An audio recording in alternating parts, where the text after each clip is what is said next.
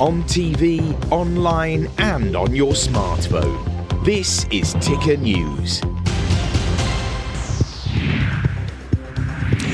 It has been a frightening year to run a startup. Rising interest rates have taken cheap money out of the market, and startups have borne the brunt. But uh, are things about to turn around? I'm Aaron Young. We're going to find out. Now, from our headquarters at Ticker Park, this is Ticker Today.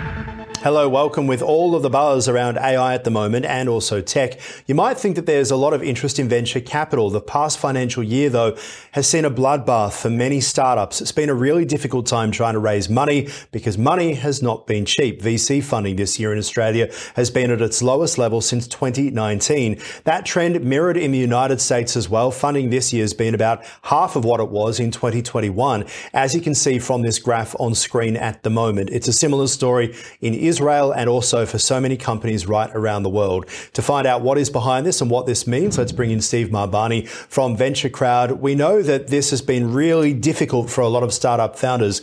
Can you talk to us what's been happening? Yeah, um, I think um, the last 12 months have been the most challenging um, funding year for startups in a very, very long time.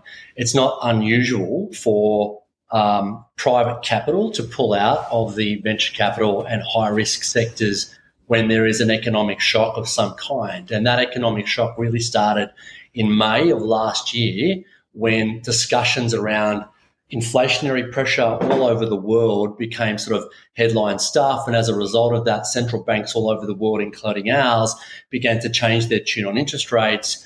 Um, and with a forecast of rising interest rates month on month on month, that puts pressure on economic growth and um, obviously makes it more difficult for um, startups to do what they need to do in a sort of difficult economic environment. And when things like that happen, when there's no line of sight of when economies are going to come out of that stagnation period, um, and particularly when you've got Reserve Bank governors talking about things like possible recession, everybody gets very, very nervous and the capital dries up. And that's what we've seen. Um, but what, what doesn't stop is the important commercialization work of you know hundreds and thousands of um, companies around the world that are working on some really important um, innovation challenges. So that continues, and that continues to require funding, but it's just not there and hasn't been there for the last 12 months. Yeah, very much so. And some great work, as you mentioned. We'll talk about that in a moment. We remember the tech bubble that happened back in the early thousands. Do you think that that's what happened again? We saw such massive valuations for companies out of Silicon Valley that didn't have the revenue to back up uh, what they were saying they were worth. We were seeing sales at 40 times revenue, and that's if they had some. Um, what's your view on that? Was it a great reset? I think it's um, I think it's obviously uh, a reset was needed.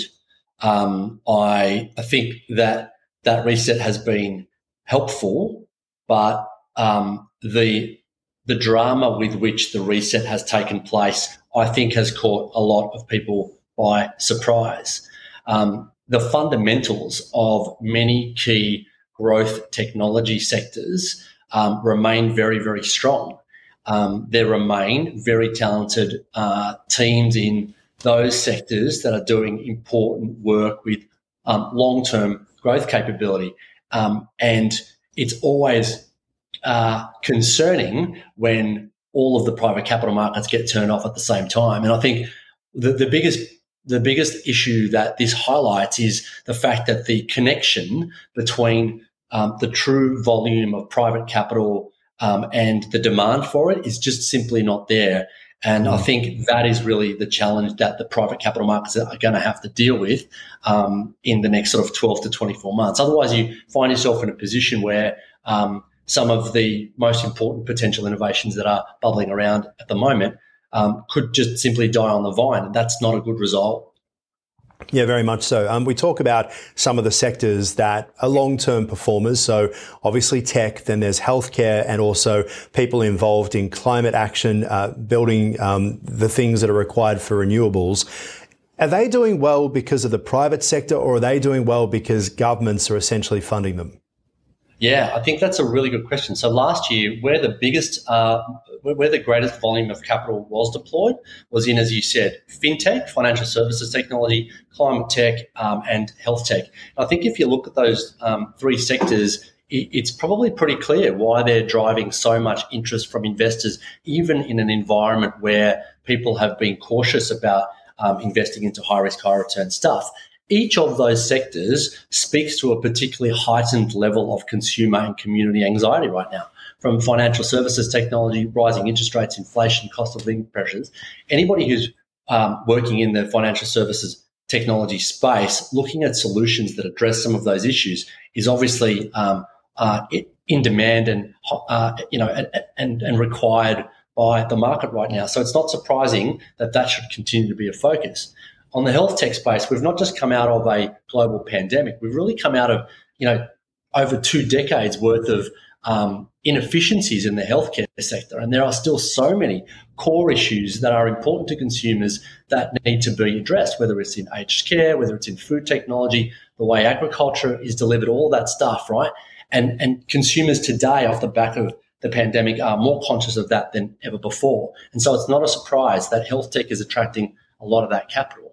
And then in mm. climate tech, again, you know, we've never been, there hasn't been a time in history where the world has been more aligned on the challenges of climate. And therefore, companies that are working on things like regenerative agriculture and things that um, remove emissions from production processes, whether it's concrete or whether it's protein, recycling, upcycling, that whole um, spectrum of investment um, is still very much in favour because they solve a problem that the globe needs to solve. So demand for it is huge, and that's why it's attracting, I think, um, the lion's share of VC funding in even a very difficult market. Now, you may have seen the comments from the chair of Tesla, who was referring to the Australian economy and saying the future of the Australian economy will be based on tech, which is pretty cool hearing from Tesla. It'd be nice if they built a gigafactory in Australia, of course. But this is the country that has famously been born off the sheep's back. To shift towards tech is a big thing. What makes Australia so good when it comes to technology, do you think? Yeah, well, I think different different countries have different different specializations when it comes to technology, and different countries, I think, have um, greater competitive advantages in certain sectors of, of tech. If I look at Australia, for example, there are some key areas where we have a strong competitive advantage than others. FinTech is one of them. And I think globally we are seen as a country that has a strong system of finance, solid banking systems, um, solid rule of law, and therefore financial services technologies that emerge out of Australia are highly regarded and then can find themselves transitioning into Asia Pac and from there the globe. So, you know, I don't think I don't think that's necessarily a surprise. Mm. Um, things like ag tech and food tech and health tech. Again, we are, as you said, born off the born off the sheep's back. But what that means is that we understand the agricultural, the food production process um, better than many of our, for example, Asian counterparts who simply don't have the land mass to become experts in those kinds of spaces. And therefore, technologists that are working in things like food um, and agriculture are well placed to do that and yeah. to test that in yeah. right?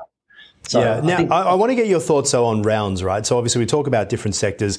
A lot of startups have an A round, B round, C round. Some are at an F round, and, and the hope was to go to an IPO. It's not exactly great out there for IPOs at the moment. Um, would you rather be doing an A round or an F round right now?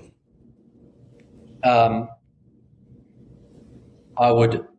I, I, I really don't think it matters. I think it depends on the company. It really depends on the mm. company, and I think um, the you know A rounds give you the potential for a higher potential growth uplift, right? So as an investor, I think I'm much more interested in the early stage stuff than I am in something that's seconds away from going to an IPO. Yes, liquidity is closer, but I mean, the, the way um, I like to think about the space is I'm in it for the long haul. I want to be part of innovation mm, ideas mm-hmm. that are relatively validated in their early stages, but have still exponential growth uplift. And so, you know, I, I like that early stage space. Yeah. All right, Steve, you do a great job. Thank you so much for your time. Really appreciate it. Thanks, Aaron. And that is a program for now. For more, you can head to tickernews.co. I'll see you soon.